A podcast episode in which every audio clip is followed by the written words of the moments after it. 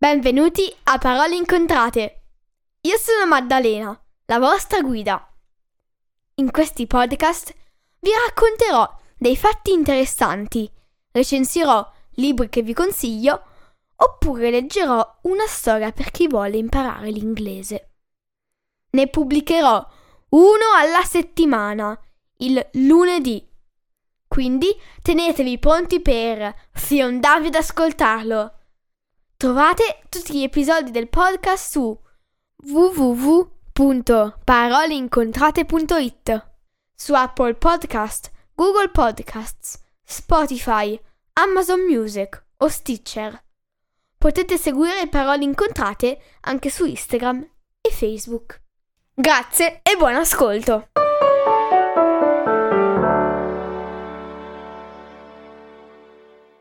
Ciao a tutti! Oggi leggerò il capitolo 10, 11 e 12 della casa in fondo al mare.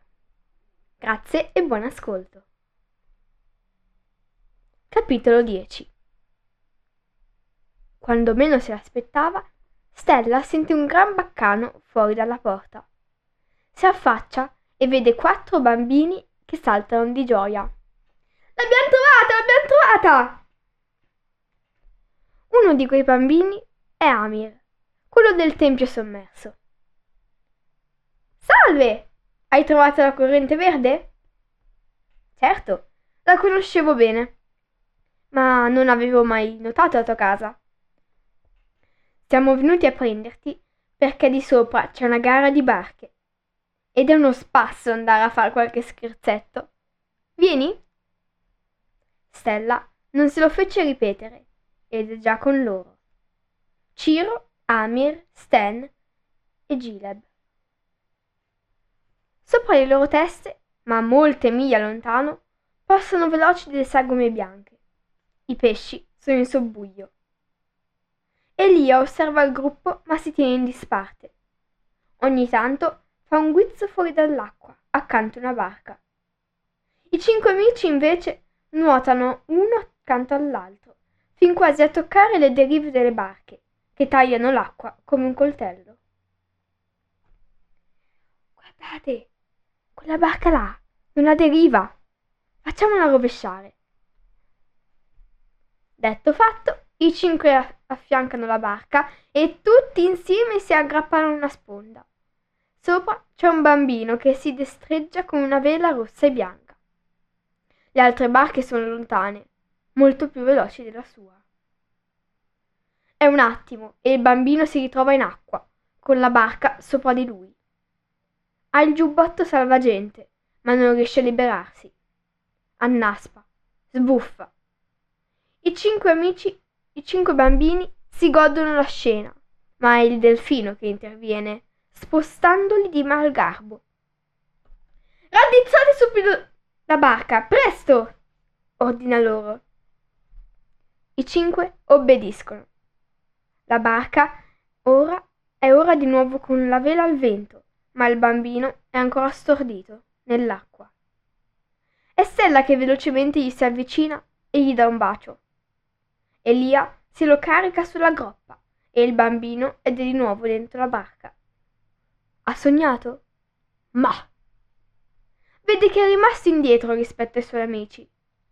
Ma d'improvviso la sua barca comincia a correre vola leggera sull'acqua. Vira intorno alla boa, riprende il vento, rigira alla penultima boa e trionfalmente arriva per prima al traguardo. Ora sì che va bene, dice gli ai ragazzi che tornano a casa trafelati per aver spinto la barca a tutta birra. Un pomeriggio davvero diverso dal solito. Sulla terra nessuno capisce come sia stato possibile che abbia vinto proprio Roberto, proprio quel bambino con una barca senza deriva. Lui cerca di raccontare del bacio e del delfino, ma tutti gli dicono Sì, sì, certo. Ora va a dormire che sarai stanco.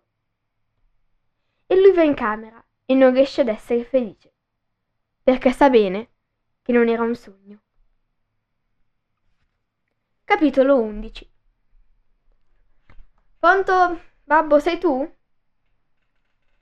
Che babbo vuoi? risponde l'altro capo del telefonino. Stella è rimasta un poco sorpresa, ma poi ride e dice Ma il mio babbo, bella! E il tuo babbo ha un nome per caso? Come sono noiosi i terrestri, pensa Stella. Sono sempre pieni di problemi, di incertezze e di insopportabili domande inutili. Si chiamava Peter fino all'altro ieri. Allora te lo passo. Sì, si chiama ancora così. Spiritoso, sbuffa Stella. Ma non può continuare perché dall'altro lato del telefonino arriva la voce del babbo. Ciao tesoro, ti è arrivato il mio regalo? Ti telefono appunto per dirti che è arrivato. Um, solo per questo? E per cos'altro allora? Um, Beh, eh, pensavo...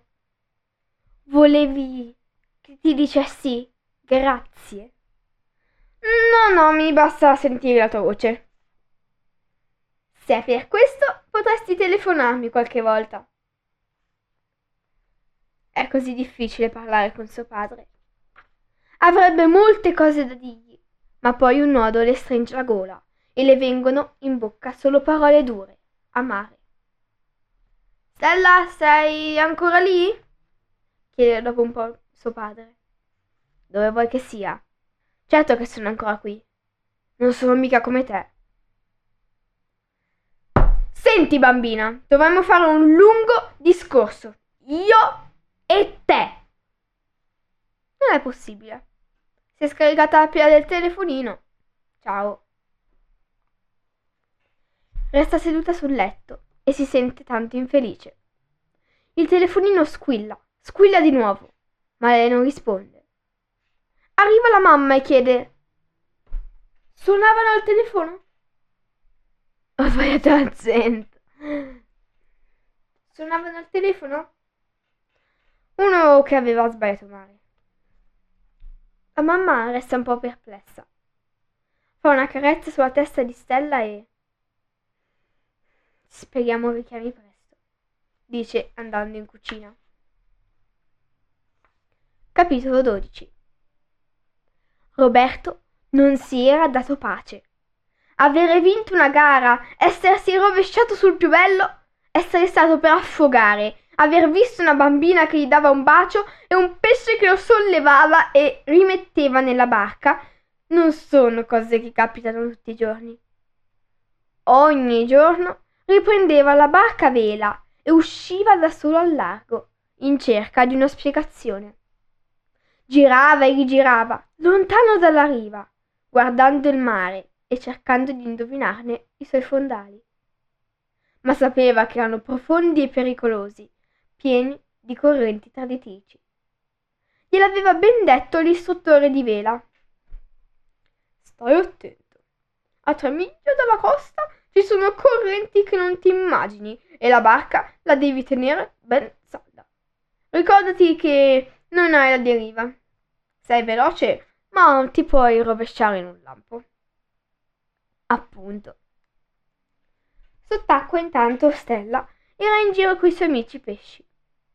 Il mondo liquido azzurro l'avvolgeva serenamente e pensava che mai e poi mai avrebbe potuto vivere senza quell'involucro protettivo ti muovi, ti rivolti, fai le capriole. Non hai peso, non hai sentieri già tracciati, strade, semafori, motori. Stella, com'è che vai così piano oggi? Il suo amico Lia l'ha raggiunta alle spalle e lei non se ne era neppure accorta. Mm, penso. A me?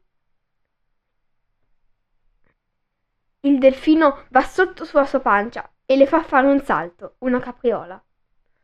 No, penso alla terra, ai suoi uomini.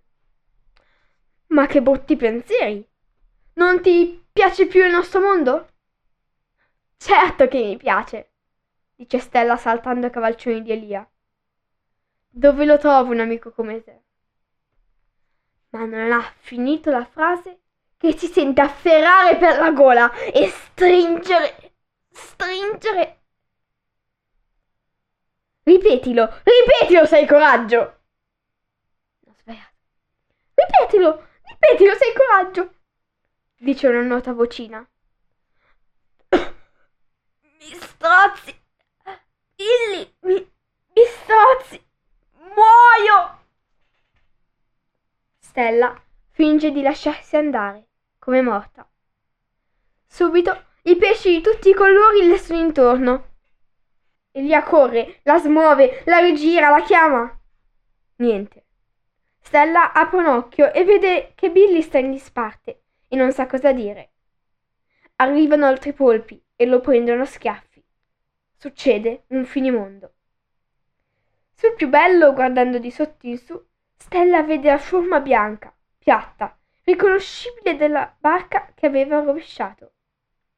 È un attimo e guizza via dalla baraonda, lasciando tutti di stucco. Ma. ma allora fingevi? Il povero Billy, tutto ammaccato, si allontana impermalito. Elia scuote la testa. Ah, questi bambini acquatici, pensa ridacchia. Ma si sa, i delfini sono di animo tollerante. Oggi ho letto il capitolo 10, 11 e 12 della casa in fondo al mare di Lucia Tumiati. Ascoltate settimana prossima per il nuovo episodio. Grazie e buona settimana. A presto!